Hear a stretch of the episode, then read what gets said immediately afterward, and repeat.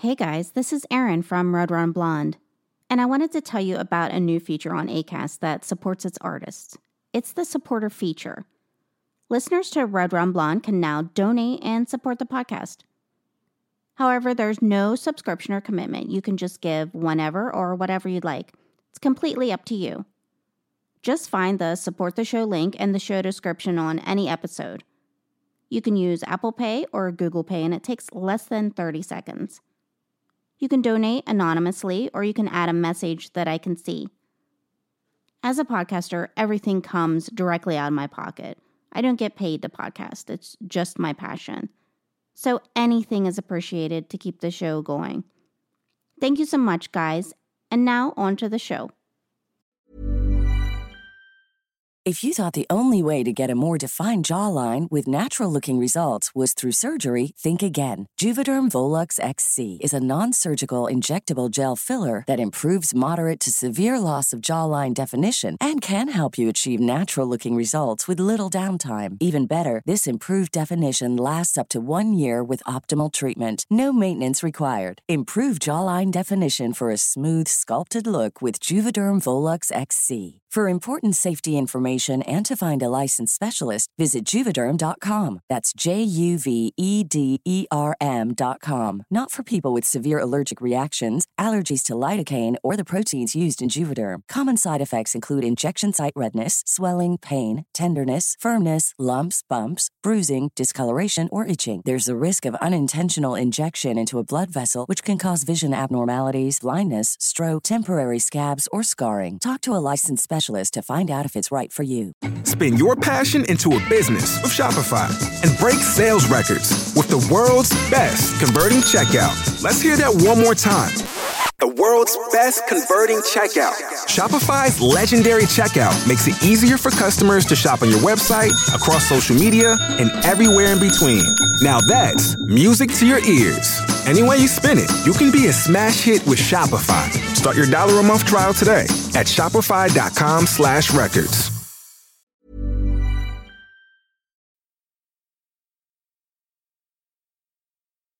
Hi, welcome to Red Rum Blonde.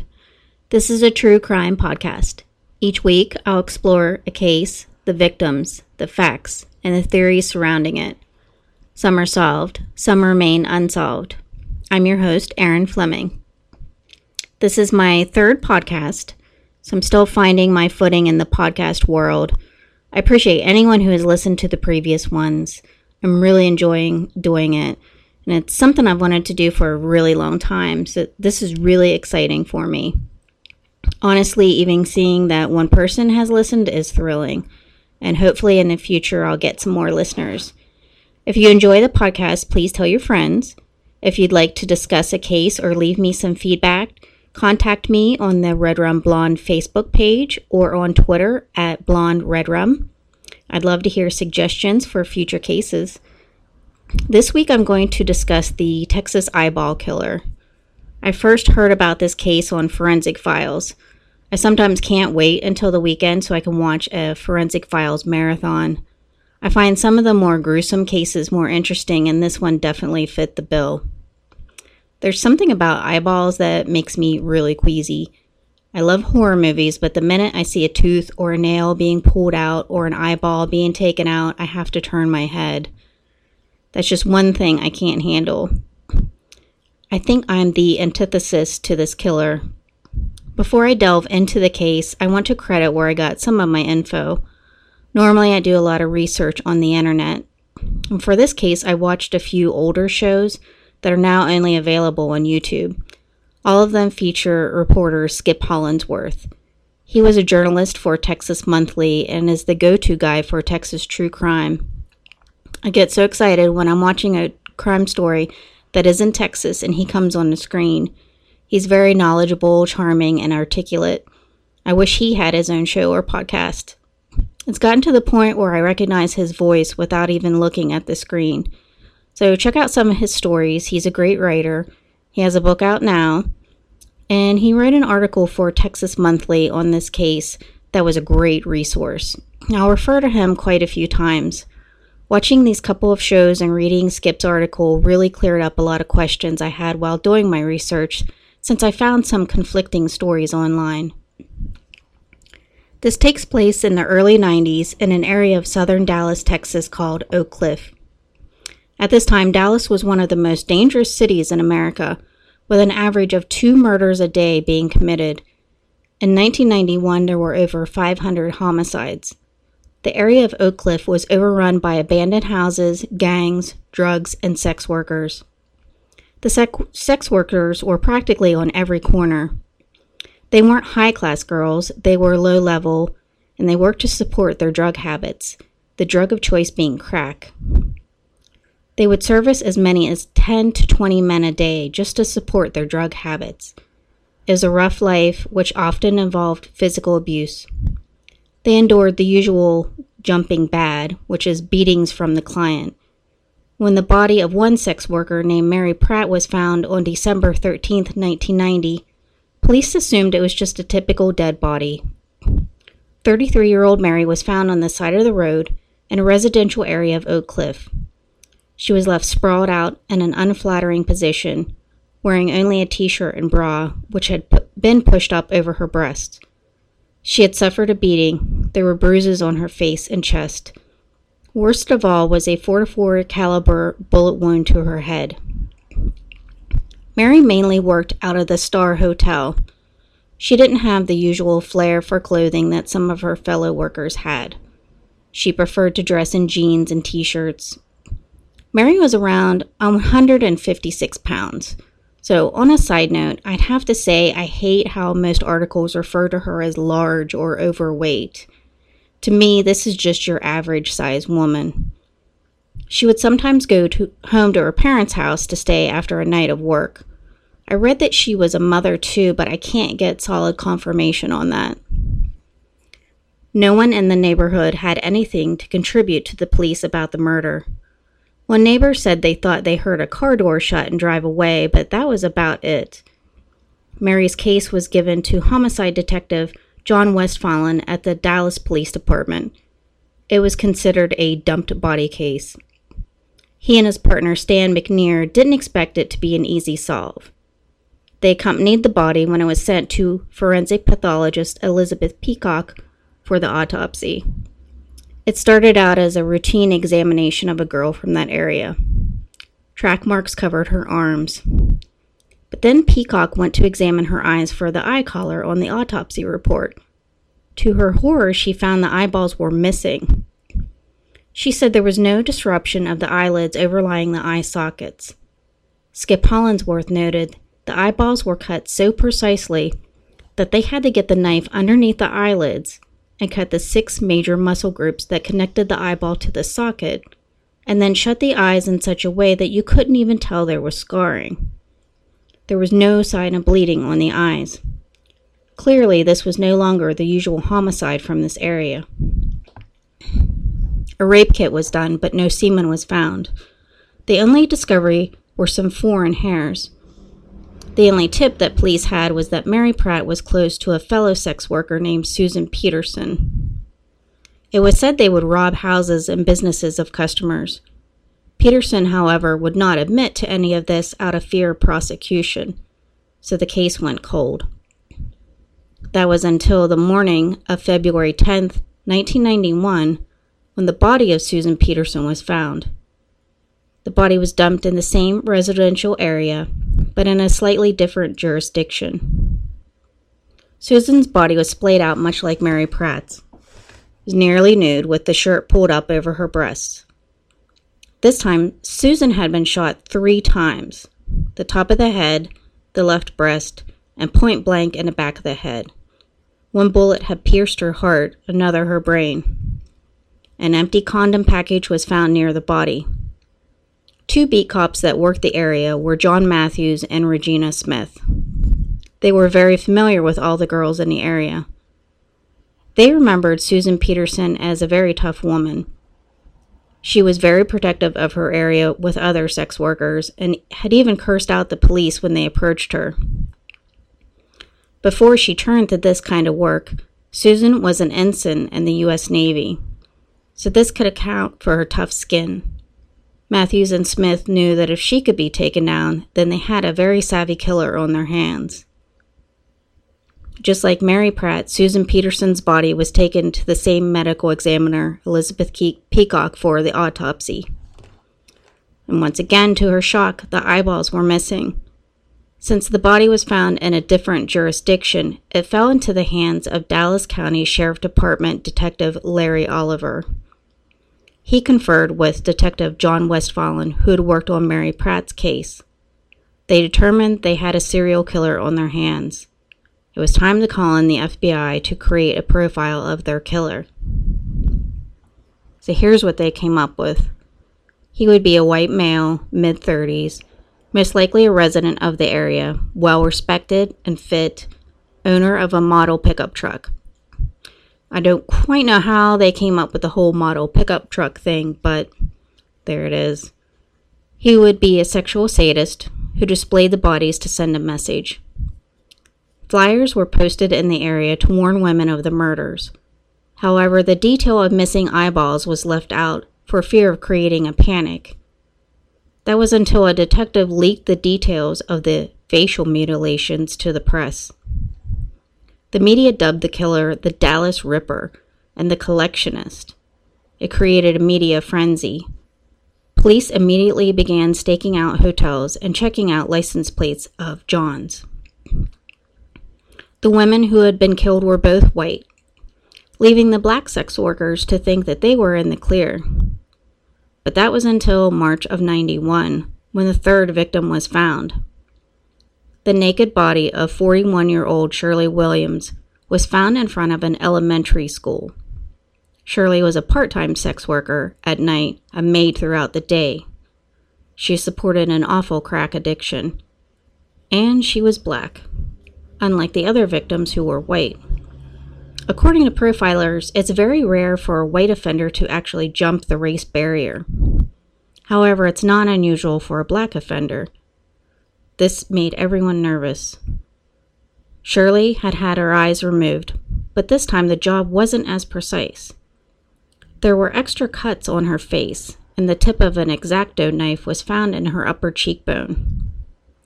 This time the job had been done in a hurry or frenzied state. Examiners recovered some foreign hairs on the body.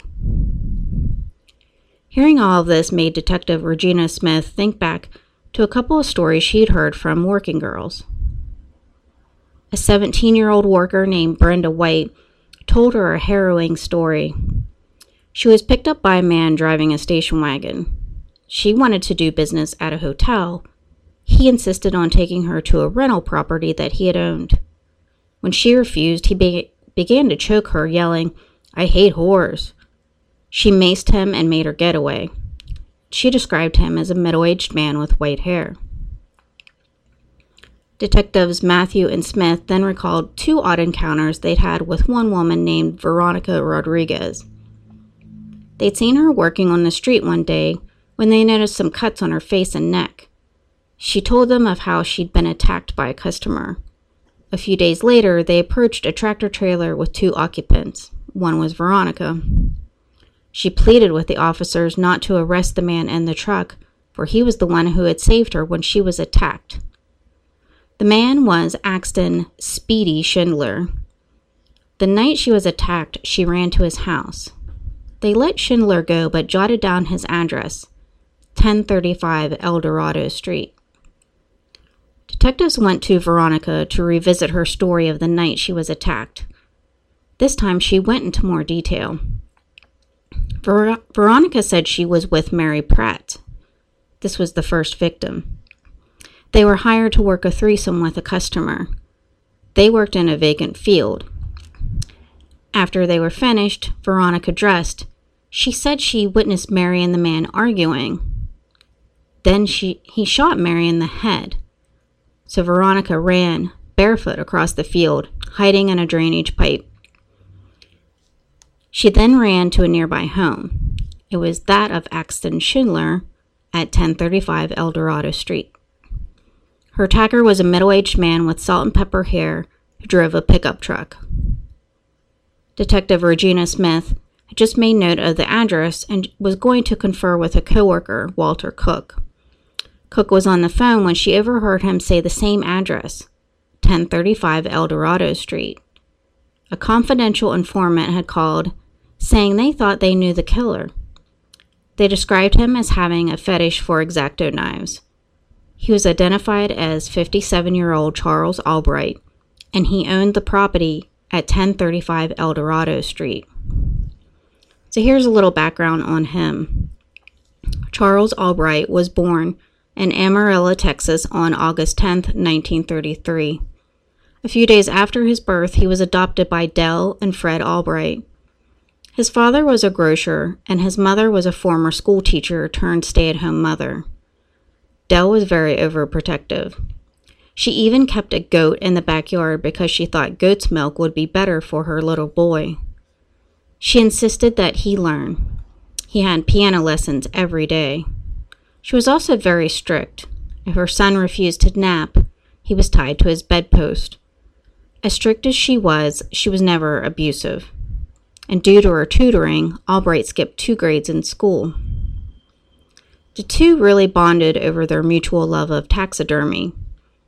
After Charles Albright took a course, he and Dell would work on small animals that they found dead in the neighborhood. It was something they both really enjoyed. But when it came time for the eyes, they disagreed. Dell was very frugal. The taxidermy eyes were too expensive, in her opinion.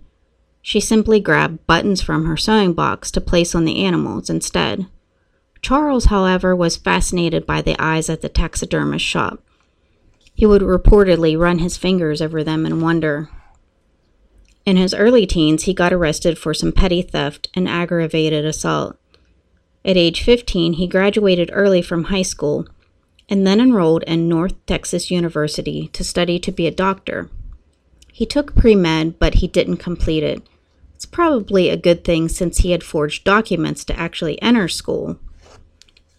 At age 16, police caught him with petty cash from a register, two handguns, and a rifle, which resulted in one year in jail.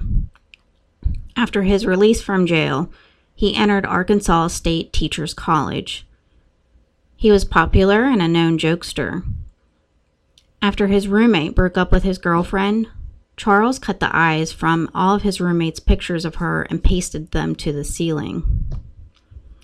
College didn't last long. He was expelled when he was found with some stolen items. In addition to that, he had falsified his degrees, forged signatures, and gave himself fictitious bachelor's and master's degrees. He ended up marrying his college girlfriend and having a daughter with her.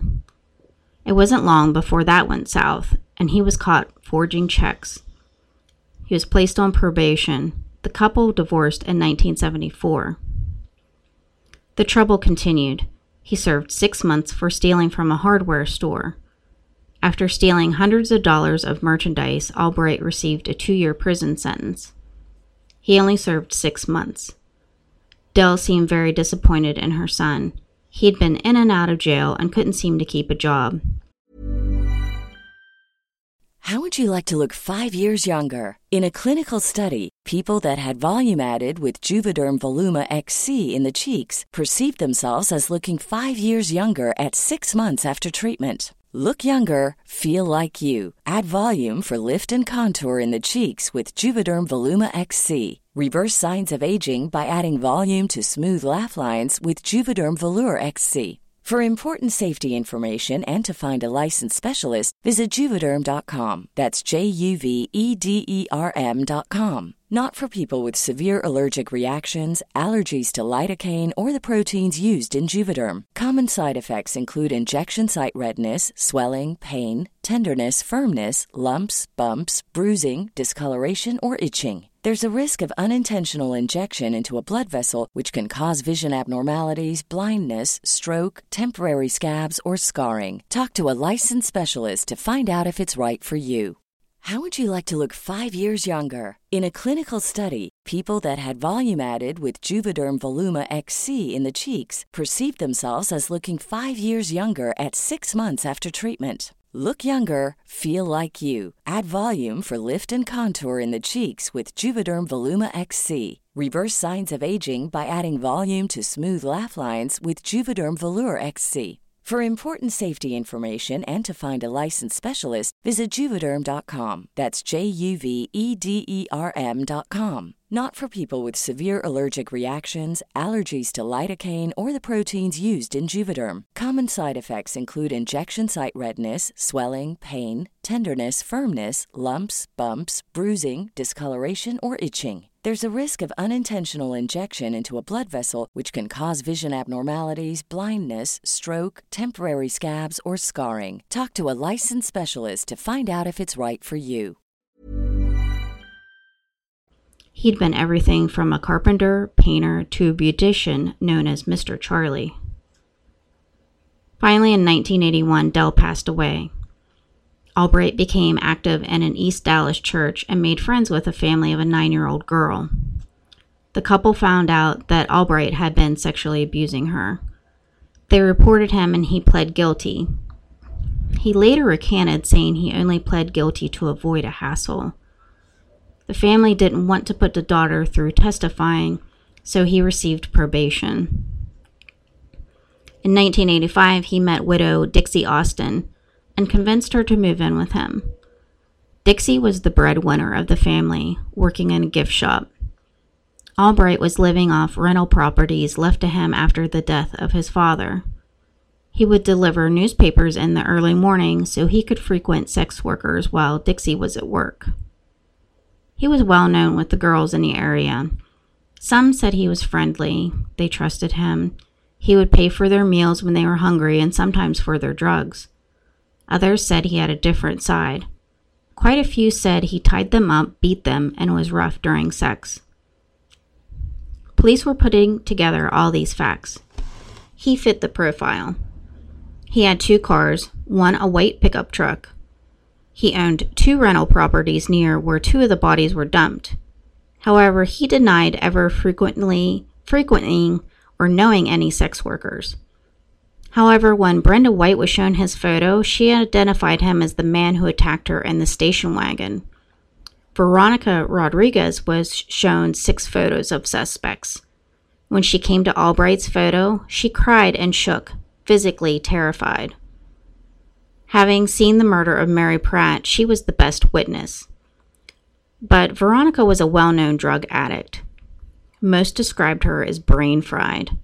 She just wasn't reliable. Their best hope was a search of his residence. The FBI found a hidden cache of guns, the same brand of condoms found near the bodies, and a large collection of X-Acto knives. There were books about serial killers. But on a side note, if I ever get arrested for murder, I'm in trouble because of the books I own. The creepiest discovery were the eyeless masks of his own design. Authorities were taken off guard because Albright willingly let him search the house. The most interesting find were hairs found in his vacuum bag, and they were very similar to the ones found on Shirley Williams. Tina Connolly was working with Shirley Williams the night she was killed. It was raining, so Tina decided to call it a night. Desperate for money, Shirley wanted to keep working. Tina loaned her her raincoat she was wearing. She saw Shirley get into a white pickup truck. The body was found the next day, but it was obvious she was killed elsewhere. Tina took police to the field where Shirley took her clients. They found the raincoat still on the ground. It was covered in Shirley's blood. They also found hair, but could not immediately identify it. It wasn't human. They also found it wasn't cat or dog. After about a week, they discovered it was squirrel t- tail hair, the same type of hair that was found in the vacuum bag from Albright's home. The night of Shirley's murder, Albright left the raincoat, but he picked up his own coat from the ground, also picking up the squirrel hair. After getting home, he vacuumed, picking the hair up off the ground. When the bag was searched, the match was made. Albright was arrested and put into a squad car by Matthews and Smith. Matthews recalls looking at him in the rearview mirror and seeing only darkness in his eyes. At the station, he encountered a friend from his senior softball team, forensic analyst Irving Stone. Albright was a very popular member of the close knit team. He was regarded as happy go lucky and well liked. The only odd incident the members recall was when two girls drove up near the field. The other guys teased Albright and urged him to go, quote, get some. He became enraged, yelling, I hate whores. I would kill them all. He later apologized to his teammates, explaining that he suspected that his birth mother was a sex worker, and he was very sensitive about the subject. Still, Irving Stone was surprised that day to see his teammate handcuffed and shackled. He was even more surprised when Albright threw open his arms, saying, Irv, give me a hug. Irving simply walked in the other direction in disgust. Albright maintained that he was innocent. In fact, he tried to blame his tenant, Axton Schindler, for the killings. He insisted he had never been with a sex worker. Since most of the evidence against him was circumstantial, he was only charged with the murder of Shirley Williams. The guns that were found didn't match the ones that killed Mary and Susan, but his pubic hair matched that of the hair found on Shirley's body. His trial began on December 13, 1991. It only took the jury a few days before they found him guilty in the death of Shirley Williams. He is currently serving five years to life. He still maintains his innocence. The eyeballs of his victims were never found. His obsession continues to this day. Reportedly, there are drawings of eyes taped to the walls of his cell. Many who have studied him think he's genetically messed up. They don't feel he was the victim of any sexual or physical abuse. So maybe that's why Dell was so strict with him. Maybe she sensed something was wrong with the boy. Regardless, it's a very creepy case. So that's my third podcast. I thank everybody for listening. If you do want to contact me, check out my Facebook page, Red Rum Blonde, or check me out on Twitter at Blonde Red Rum. I'd really appreciate any kind of feedback, and I kind of need ideas for future cases. I kind of on the fence about whether to keep going with kind of less known cases or go with maybe some heavy hitters. So I'd really appreciate any suggestions. Thanks for listening.